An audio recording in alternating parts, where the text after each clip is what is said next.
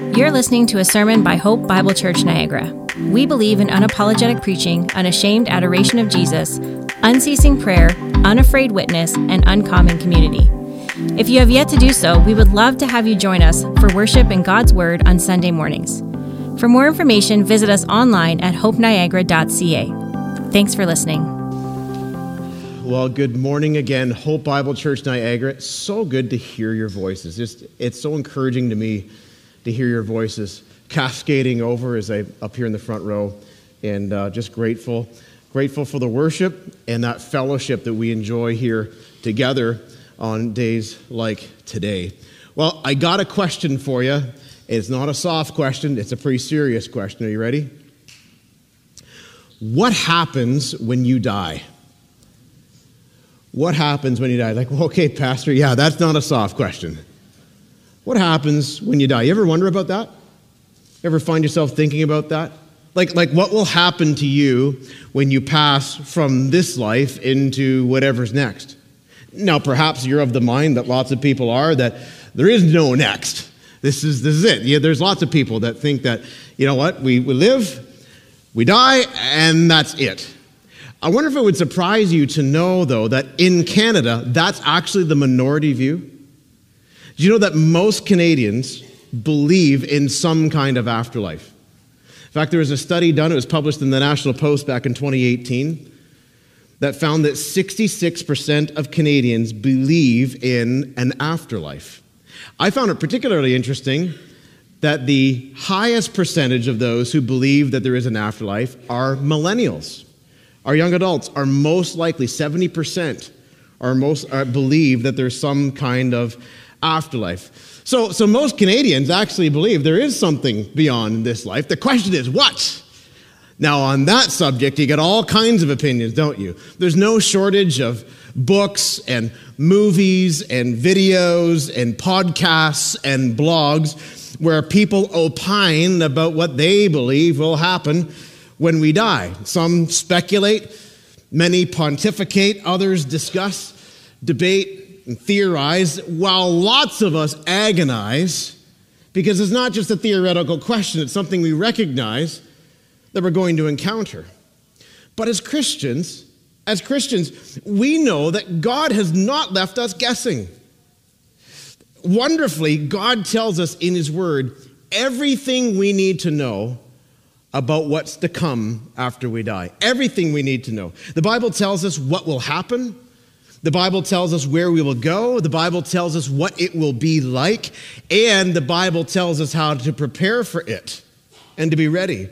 And that's, that's what this new teaching series I'm starting today, that's what this new teaching series is all about. It's called The Afterlife. What happens when I die? And that's, that's the question we're going to explore, Lord willing, over these next few weeks, starting today. We're going to learn about heaven and, and what, what is heaven and what is heaven like. We're going to learn about hell. Is hell really a real place? And while we're at it, why would a loving God ever send someone there? We're going to learn about judgment, judgment to come, and you may be interested or surprised to learn that there's more than one kind of judgment to come. We're going to learn about resurrection. That's one I'm really excited about resurrection. And, and we're also going to spend some time learning about why is there death at all? And, and while we're at that, not only why is there death at all, why do Christians die? I mean, if we're saved, if we belong to Jesus, why is it that we still physically die? These are, these are some of the questions that, Lord willing, we're going to tackle in the coming weeks. But today, I want to answer this question in particular. It's this What will happen to you when you die? What will happen to you? Now, by you, I mean believers those who love and follow Jesus. That's, that's who I'm talking about in particular. Now, we're going to talk about unbelievers later in the series, what happens to unbelievers when they die. Today, the focus, though, is on what happens to believers when they die. And by when they die, I mean the moment you die. Like, like, like 10 seconds after they pronounce you, not husband and wife, I mean, they pronounce you dead. 10 seconds after, where, where will you be? Where will you be? Well, that's exactly what we're going to look at today. And to begin to find these answers, we're going we're going to turn in the Bible to Second Corinthians chapter 4. 2 Corinthians chapter 4, verses 16 through to chapter 5 and verse 10. All right, so 2 Corinthians 4, verse 16. If you don't have your own Bible with you, no problem. Just look in, in the row in front of you, just under the seats, here and there, there's some, there's some Bibles that are there available for you to use. And I'd encourage you, just reach out and lay hold of that and turn to page 908. Okay, 908 in the, in the chair Bibles there. And um, we're in 2 Corinthians 4, verses 16 to chapter 5, verse 10. Now, in the context, Paul is talking about how it is he's able to keep on serving the Lord when serving the Lord and living for the Lord is so difficult. I wonder if you've noticed that. Have you noticed that in your life, following Jesus, living passionately for Jesus, serving Jesus is often not easy? And Paul found that uh, in his own life. In fact, in their context here, he'd, he'd been talking about it. He, he talked about the fact that he, he found in his ministry, he found himself uh, uh, afflicted in every way, uh, perplexed, persecuted, opposed. We, we read about Paul and his life and ministry, and we find at times he was beaten, imprisoned, mocked, and maligned. It was, it was very, very difficult, Paul's life and ministry. And if you're going to love and follow Jesus, you're going to find that there's going to be times and seasons when it's difficult too, for all kinds of different reasons. Some of you are finding that right now, that your life living for the Lord, as wonderful as that is, is also very difficult. And what Paul is doing here in our context is he's talking about the fact that, hey, it is hard to follow Jesus, but his message is on how to keep going. Like, like how do you keep on going following Jesus? How, how, how, do you, how do you keep pressing on and not just give up?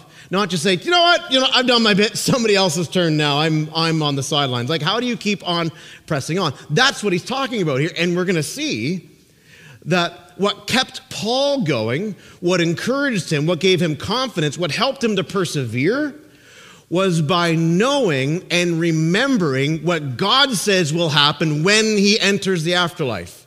Like he's got his eyes on the finish line, and with his eyes on the finish line and God's promise of what's to come, the knowledge of that is what kept Paul going and encouraged. Well, let's see for yourself. Here, let's read it together, and you'll, you'll see what I mean. Have a look at verse 16, 2 Corinthians chapter 4. So we do not lose heart. Though our outer self is wasting away, anybody feeling like that today? The outer self is wasting away. Today I've got the sniffles. I'm not sick. I'm just allergic to creation. this time of year, it's just like I got to write love letters to the people at Claritin, right? They keep me going. Our outer self is wasting away, and it could be allergies, it could be illness, it could be age, it could be disease. But notice what he says our outer self is wasting away. Our inner self, that's your soul, our inner self is being renewed day by day. For this light, momentary affliction is preparing for us, notice, an eternal weight of glory beyond all comparison as we look not to the things that are seen, but to the things that are unseen. Okay, question, loved ones. How do you look to things that are unseen? How do you, how do, you do that? I mean, I know how to look to things that are seen, like you, for example. How do you look to things that are unseen? The theological word is faith. Faith, believing. You hear it from God.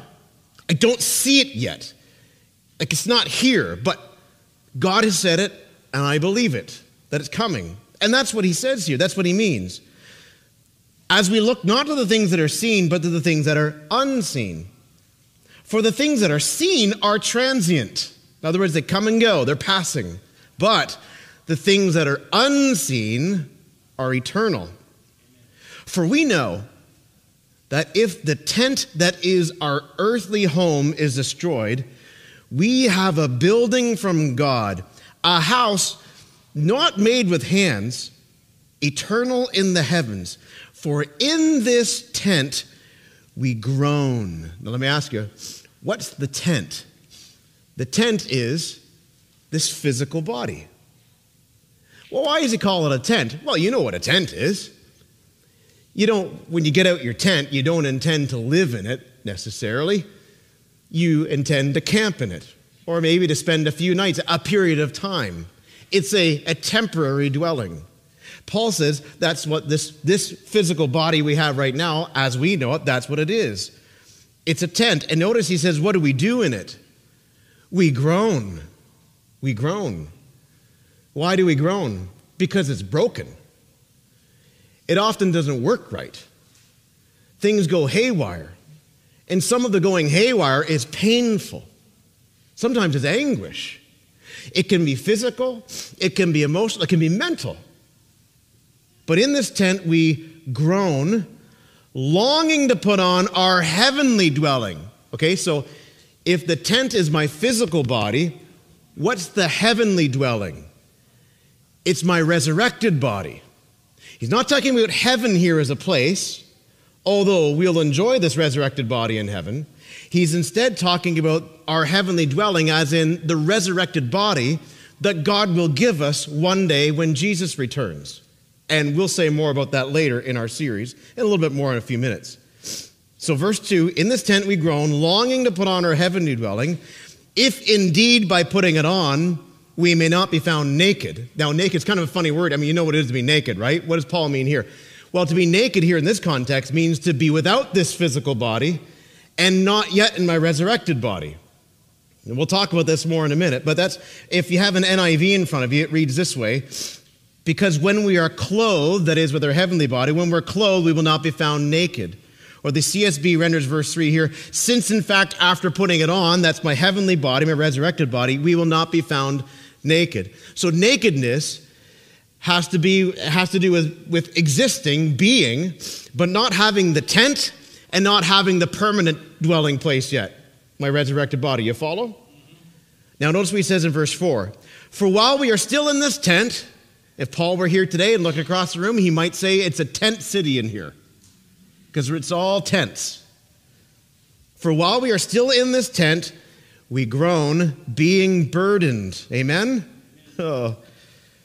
Not that we would be unclothed. It's not that we don't want to have a body, but that we would be further clothed. Like we want the version of this physical body that doesn't get sick, that doesn't get allergies, that doesn't get diseased, that doesn't age, that doesn't die. See, Christians have a high view of the physical body. But we also have a realistic view. This fallen tent is falling. But we have a permanent dwelling, a permanent body that's coming. And Paul says here in verse 4 while we're still in this tent, we groan being burdened. Not that we would be unclothed, not that I don't want to have a body, but that we would be further clothed, so that what is mortal may be swallowed up by life. He who has prepared us for this very thing is God who has given us the Spirit as a guarantee. So if you love and follow Jesus, the Holy Spirit indwells you. And that's a whole nother topic, but see what Paul is saying here. That's like God's down payment. He's like, I'm going to do this for you. And just so you know, I'm going to do it. I'm going to give you my Holy Spirit who dwells in you. That's what he means here. He's given us the Spirit as a guarantee. I'll see it done. I promise you. Now, notice verse 6, chapter 5, verse 6. So, we are always of good courage. You see the connection? He's like, man, this is a struggling, difficult, painful road. But I know that the end of the road, it's going to be awesome. And that's how I keep going. I keep looking ahead to what's to come. So he says, So we are always of good courage. We know, listen to the certitude here, the certainty. We know that while we're at home in the body, we are away from the Lord. So here's something I know, Paul says. While I'm in this tent, there's a separateness from Jesus.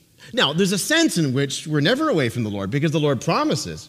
He says, I am with you always, even to the end. And we understand in Scripture that with the indwelling of the Holy Spirit, the Holy Spirit mediates the presence of Jesus in our lives. Jesus is truly with us. But there's a sense in which we're apart from Him because we don't see Him. We long to see Him, but we don't see him. And there's a, a withness to Jesus that Paul is saying is coming to us that we don't have yet. And that's what he means when he says, We're always of good courage. While, for while we, we, sorry, we know that while we are at home in the body, we are away from the Lord, for we walk by faith and not by sight. We don't see him yet. Yes, verse 8, we are of good courage, and we would rather be away from the body and at home with the Lord. Okay, Christian, don't want to get too far ahead in the sermon yet. But what does Paul say is going to happen to you when you are suddenly one day away from this tent? You're going to be with the Lord. You're going to be with Jesus. Isn't that a great place for a praise God? Oh, happy day. So, verse 9 so whether we are at home or away, we make it our aim to please him. For we must all appear before the judgment seat of Christ, so that each one may receive what is due for what he has done in the body, whether good or evil. We'll circle back to that later, Lord willing, in our series. Let me start here. Why a series on the afterlife? Like, why set aside a bunch of Sundays to teach from Scripture on the afterlife? Well, three reasons. Number one, number one reason is it's coming. The afterlife is coming. Like you are one day closer from entering into eternity. Do you know that? Has it ever landed on you that you are going to enter into the afterlife? Has it ever hit you that unless Jesus returns first, you will die? I remember vividly the first time it landed on me. I was a little boy. And I still remember I was on Goodfellow Avenue in Peterborough, Ontario, coming up toward the intersection of Lansdowne Street. Yes, I remember. I was in the back seat of my parents' 1979 brown Chevy Malibu wagon. It was a smoking ride, let me tell you. And I was sitting in the back seat. I was, I don't know how old, seven, eight years old, maybe, I don't know. But I do remember my mind was going around thinking about different things, and all of a sudden, as we pulled up to this intersection, why it happened there, why it happened then, I have no idea. Nobody was talking to me. I was all alone in my thoughts in the back seat. And all of a sudden, it hit me. Eternity is coming, and I can't stop it.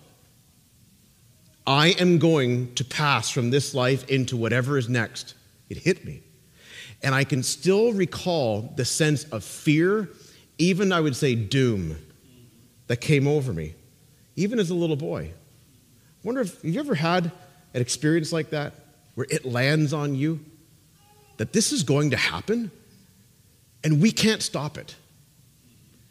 Well, if it's landed on you, it's a true thought.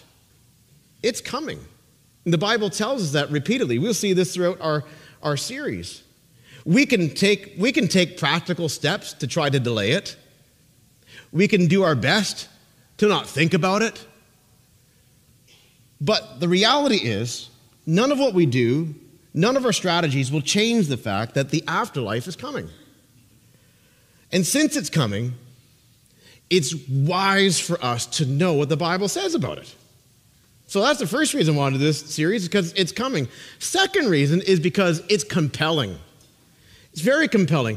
It's a fascinating subject. I mean, lots of people, if, if you're here this morning and hear about the afterlife, my guess is you're at least curious. Like, what does the Bible say about what's to come? I'm curious to hear that. And some of you have a great curiosity, but like, this, this is going to be great. We're going to hear some things from Scripture, but what the Bible says we can expect that will be to come. And, and I think there's lots to be interested in. There's, it will at least strike in you some curiosity. But I also think hardwired in us is an interest in the afterlife because I believe that hardwired in us is the knowledge that there is an afterlife. Ecclesiastes 3:11 says, "God has put eternity in the man's hearts." I take that to mean that our factory default intuition is that we know intuitively that there is an afterlife. Again, lots of people will try to suppress that, try to deny that, smoke pot so you can't feel it. But the reality is is that we know in our human heart that it's coming. I think this is purely my opinion. I think that most people who would say, oh, I don't believe in an afterlife, I think in their gut do believe there's an afterlife. They just don't want to think about it. That's my opinion. Could be wrong, but I don't think I am. What about you? What level of interest do you have in this? I think you should be very interested because it's coming. And it involves you. Third reason it's coming, it's compelling, it's consequential. This is maybe the most important reason to do a series on the afterlife. It's because it's consequential. It matters what you believe with regards to life after death. The Bible tells us so that we'll be ready. And the Bible also tells us what's to come. God tells us what's to come to help us, to equip us. Remember, that's at the heart of Paul's message here. Is really what he's doing here is he's showing us a very important principle. And that principle is this. We'll put it on the screen. What you believe about the afterlife impacts how you live the present life. What you believe about the afterlife, what's to come after death, what you believe about the afterlife impacts, it directs, it shapes how you live this present life. If you believe the things that we're reading here in Scripture, it's going to impact how you live. In fact, the whole reason Paul tells these believers these things is so it will impact them. In particular, he expects that it will impact them by encouraging them to keep on going. Remember, the issue is it's hard. I mean, how do you keep going when life and ministry is so difficult? Well, you put your eyes on the finish line. You, you with, with faith, you see again, you be reminded of what God says is coming in the end. You focus on that, and that encourages you because you have confidence that it's going to be worth it in the end. And so, so that's what Paul is doing here. But you and I, we got to understand this. What we believe about the afterlife impacts, it will impact how we live this present life. He says in verse 16, Our outer self is wasting away. Think about all the suffering, the disease, the illness, the aging. Aging, aging. You might be like, hey, be careful there, Pastor, in this aging bit. But I keep being told all the time that there's nothing fun about getting old. Your hearing isn't what it used to be. Your eyesight isn't what it used to be. My eyesight has been terrible since I was in grade one. They told me had to wear glasses in grade one. The only reason I hate wearing glasses, I wear contacts now, and it's a frustration. If I don't have glasses or contacts on, I do not recognize my wife in the same room. It's that bad. She will attest. We'll go to water parks. I'm like, don't leave me, babe. And I keep my hands to myself if I'm not sure.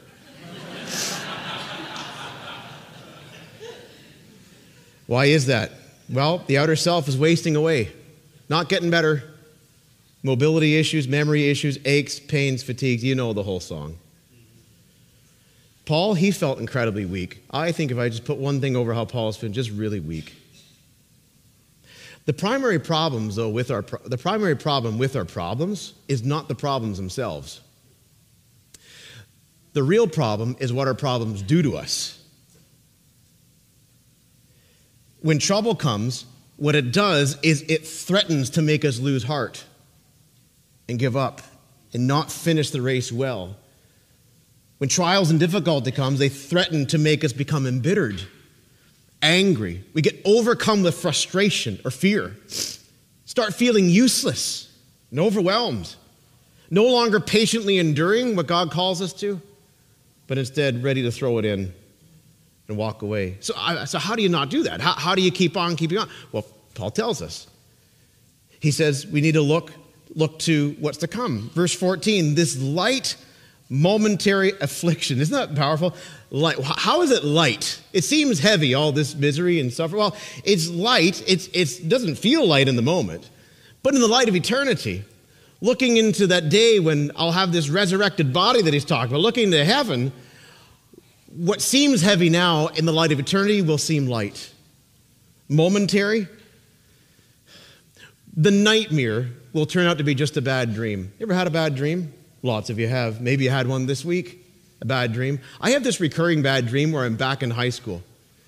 And it was bad enough when I was there as a teenager. Like then I have these dreams. Like I'm 44 years old and back here again. Where did I go wrong? And uh, I have worse dreams than that light, momentary affliction. There's coming a day when the nightmare of this life will seem but a bad dream, just a thing of the past, just a dream. And now we move on in joy. That's what he means. Light, momentary affliction is preparing for us. Well, how is it preparing? Preparing for us an eternal weight of glory. God is working, causing, bringing about great reward, great joy that will be magnified, not in spite of our difficulties, but because of them and through them. That in the end, God is using all these trials and troubles to produce for us greater joy, greater gladness in our Savior God. That's what he means here. Paul says then, what we got to do in our lives is we got to focus on that. This light momentary affliction is preparing for us an eternal weight of glory beyond all comparison as we look, faith, as we look not to the things that are seen, we so regularly get, t- get taken up by what we see. Looking not to the things that are seen, but the things that are unseen. Paul's like that I'm telling you about right now. For the things that are seen are transient, they come and they go, but the things that are unseen are eternal. The key here is to not ignore every is not to ignore the life and world around me. I need to pay attention to my health. I got to pay attention to my finances. It's okay to watch the news. Just don't dwell on it. Got to put your focus on the finish line. We easily become fixated on our problems, don't we? And it's understandable. They're right in front of us. But that's the point of this text here to get us to look beyond to where we're going, to the finish line. So often in our lives, we find ourselves in a race looking to the sideline at this distraction over here, this problem here. You got the devil barking over your shoulder at you, and you're looking over your shoulder. But, but Paul says here in this text, what he's, what he's showing us here is that the Lord is at the finish line saying, hey, finish line's here. Keep going. Keep focused. Look here.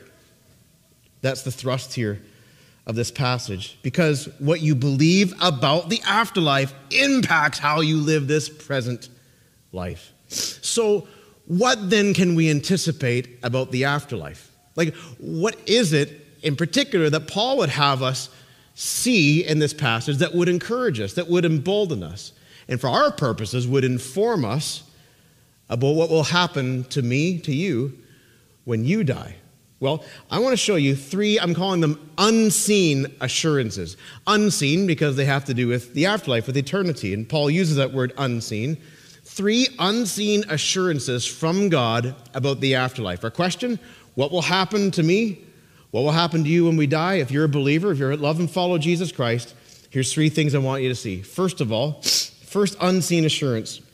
You will see, in the end, when you get there, you will see that it will have been worth it.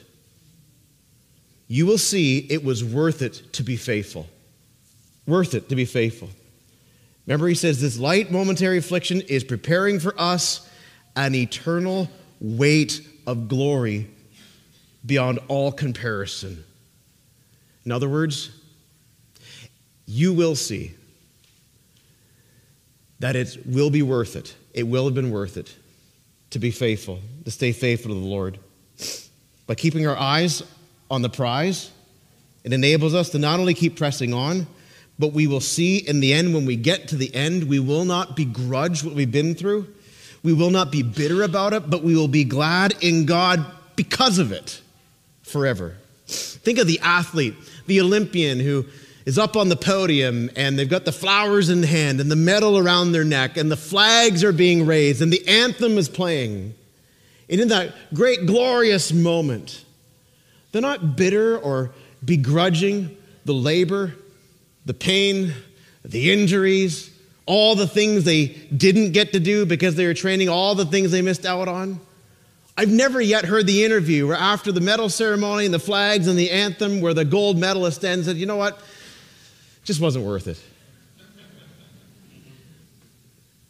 I want to tell you something, believer. What Paul is showing us here is that you will stand on the podium, and there will be a great, glorious occasion when you pass from this life into the next, and you will not turn around and say, Well, that was hardly worth it.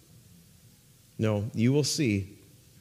You will see it was worth it to be faithful. Second, Second, now we get real specific here. This is what you really want to hear.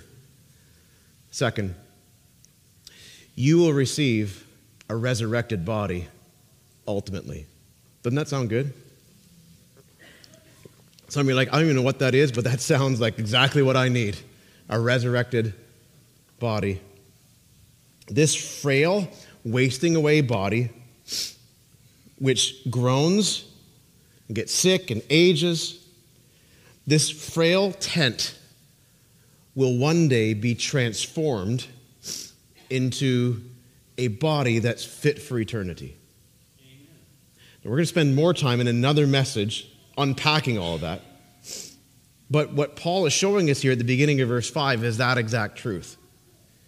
We know that if the tent that is our earthly home is destroyed, we have a building from God. That's a resurrected body.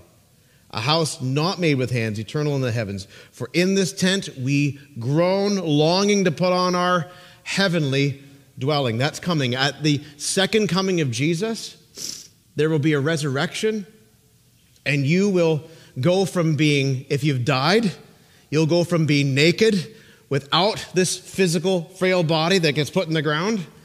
You will go from to being from being then without that to now having a resurrected body in the end. As I understand it, as the, from the, the New Testament, when the there's a coming day, indeed, when Jesus will return and there'll be a resurrection and you will be given a new body. That's why I say ultimately. You will receive a resurrected body ultimately. But we also infer here, we see in this text, that there seems to be a time interval between when this tent collapses and when I get the permanent home, the permanent dwelling. And that brings me to the third thing, the third assurance I want you to see is this you will be with Jesus immediately. So you will receive a resurrected body ultimately. You will be with Jesus immediately. Look at verse 6. We are always of good courage.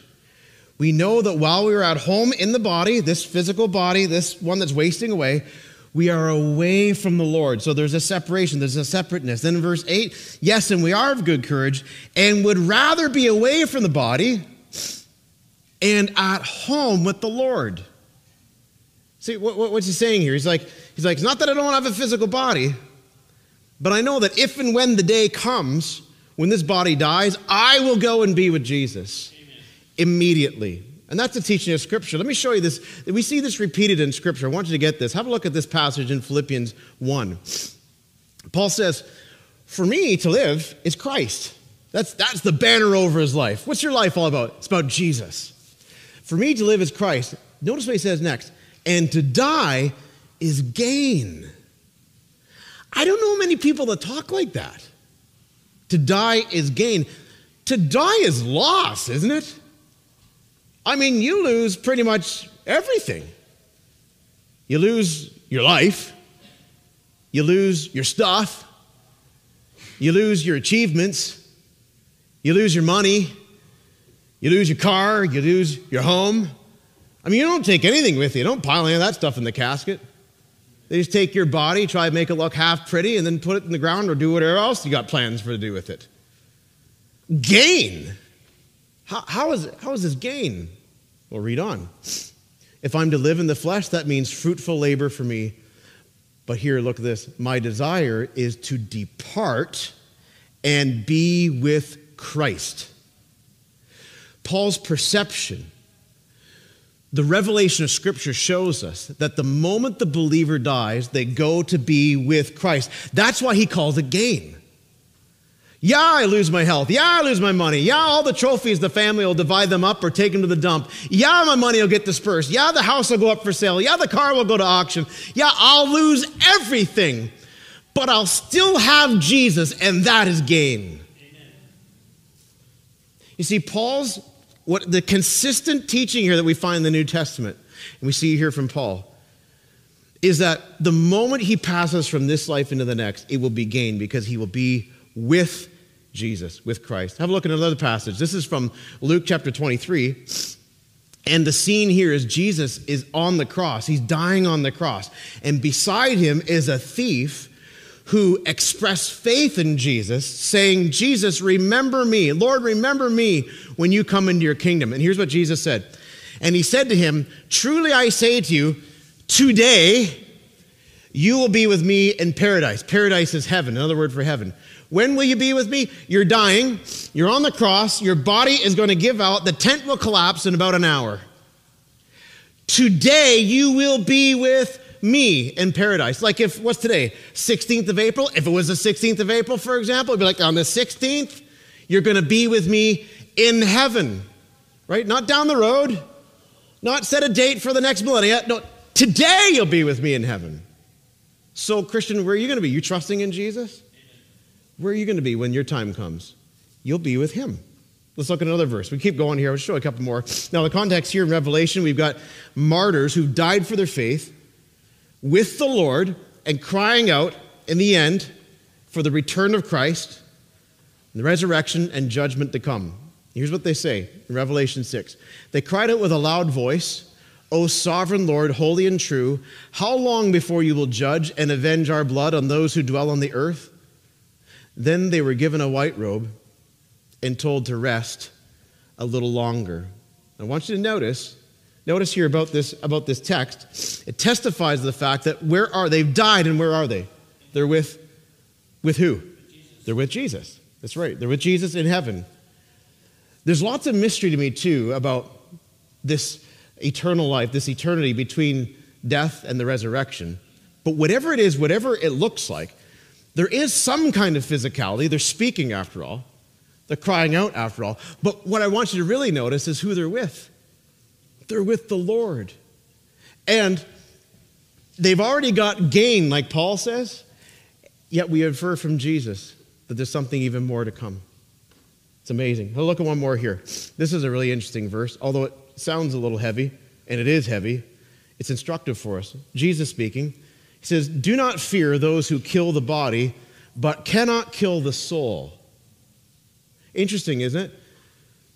So the body can be killed, but not the soul. Your body can be no pulse, vital signs absent, dead, body's cold, but the soul still lives. He said, he goes on to say, rather fear him who can destroy both soul and body in hell. That's heavy. We'll circle back that later. But you see, see what we're seeing here? We're seeing the testimony of the New Testament that to depart from this physical tent, to die for the believer, means in the next moment, you will be with the Lord. Like, from the moment they pronounce you dead, in that very moment you will be with the Lord. Have you, have you ever been with somebody when they died?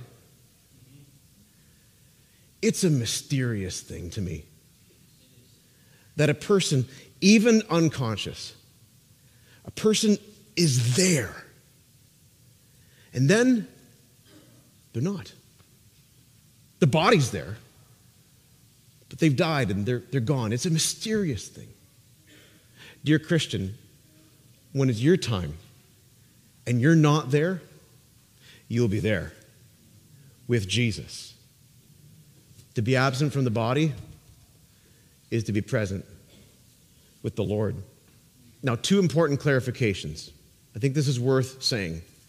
One, we, when I say we, I mean me and our church, we do not believe in soul sleep. There's, there's lots within Christendom that believe that when a Christian dies, they go into an unconscious state until a future date down the road when Jesus returns and there's a resurrection. It's sort of like this. They sort of, they sort of envision that it's like, it's like you ever gone in for surgery? You're going for surgery. I remember one time going in for surgery. It's a little close to lunch. I won't tell you anything about it, but going in for surgery. And the last thing I remember is they say, okay, start counting down from 10. And I don't know. I think I said 10, and I have no memory after that, except for the next thing I knew, I was waking up and it was over. And it was just like, oh, that's just, just some, some, time, uh, some time passed. There's some who argue that, that that's what happens to a believer when they die. They, they, they die, and then there's just this, they're just unconscious, and then at a future date, there's a resurrection, and then they go to be with the Lord. I think that that is contrary to what we're seeing here in Scripture today. Instead, I think what we are seeing in Scripture quite clearly is that there is consciousness. And while indeed the physical body may be in the ground or in the urn or wherever your plans are, in the river, wherever your plans are for that, I don't mean the, I don't mean like, that sounded weird. Whatever your plans are, well, your body may be wherever it is, you will be with the Lord and you will be very much conscious and very much aware. You will have, Paul says, gain. It will be better because you're with Jesus. So we, we don't believe in soul sleep, not because we like the sound of it better, because it doesn't accord to what we're seeing in Scripture. Secondly, and perhaps more importantly, I think it's important to clarify that we do not believe in purgatory. There are some within Christendom who teach that when many believers die, they go to a place called purgatory. Now, purgatory, it means, it comes from this word mean purging. You say purging of what? Purging of sin and evil, being made more pure, so that once I've gone through a time of purging, now I can enter into this holy place of heaven. We do not believe that. We do not believe that for a few reasons. One of which is that we do not see it taught in Scripture. But also, too, it, it really goes against the gospel message. The good news about Jesus is that, is that when we trust in him, our sins are forgiven and we're counted righteous. We're declared righteous in God's sight. There isn't a purification process that we need to undergo to go into heaven. It's been done the moment we believed on Jesus. So there's no purging left to do. There's sanctifying to do. God works in us to shape our character to make us more and more like Jesus. But the moment you accept Jesus as your Savior, you are fit for heaven. And for the believer, when you breathe your last, your next will be with Jesus in an instant, in the blink of an eye. So let's, let's get this real clear, okay? I just want to summarize this for you. Let's go to the next slide here. Three things that will happen at death. You ready? Three things. One, your physical body dies. When your time comes, your physical body dies. The tent collapses, it shuts down. When the first people sinned, when, when death entered, infected humanity after they first sinned, God said, From dust you were made, to dust you will return.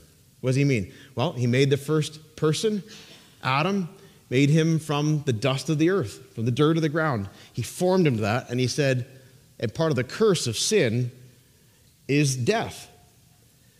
And he says, From dust you were made, to dust you'll return. You've heard that probably at a funeral, somebody, right? Earth earth, dust to dust. That's the idea. And that's what's going to happen when you die. Your physical body dies. Second, at that same time, your soul separates from your body. Your soul separates from your body. Your soul is you. It's you, your, your personhood. It's you. Your physical body is very much part of you. That's, and we'll talk about that more when we talk about the subject of, of the resurrection. But your soul separates from your body. So this, this outer self goes into the ground or into the urn or wherever your plans are. The inner self continues on right into eternity. And in eternity, you will be in one of two places. You will be, your soul enters eternity. And in eternity, you will either be apart from Jesus or you will be with Jesus. There's no third option. There's no door number three. There's no option C. With Jesus or apart from Jesus. The unbeliever will be apart from Jesus, the Bible says, in hell. And we'll, we'll say, we'll unpack that more later on. But it's serious. Even when I say that, for some of you, it's a bit of a visceral reaction but it's true. The believer will be with Jesus in heaven. My question is this where will you be? Like, if today's your day, he's like, you don't have to be like that. I, I know I don't have to, but you know it could be. Like, if today's your day, or, or this week is your week, and I hope it's not, but if it is, where will you be? with Jesus or apart from Jesus. Eternity's coming. One day closer. You need to get it settled now where you're going to be. And wonderfully, you can settle it now. In fact, wonderfully, we read the Bible, we find that right now, today, the door is wide open for you to ensure that you are with Jesus. You say, well, what do I got to do to get that? Well, the Bible's pretty clear. You lay down your rebellion against God. You look to Jesus with, with faith, with the eyes of your heart, and you believe him that his death on the cross and his resurrection is exactly what was needed to save you, to rescue you from sin. You believe him that he's able and you trust him to do it. The theological words are repent and believe. You trust in him, you turn to him. And when you do, when you believe on Jesus and trust him, this transaction happens in your life where your destiny is switched. And you can know that you know that you know that when your time comes, you will be with Jesus because he promises in his word. He who has the Son, Jesus says, has life, like eternal life. He who does not have the Son does not have life, and the wrath of God remains on him. So, where will you be? Let me just remind you where we've been. We've got assurances here that in the end, you'll see it'll all be worth it.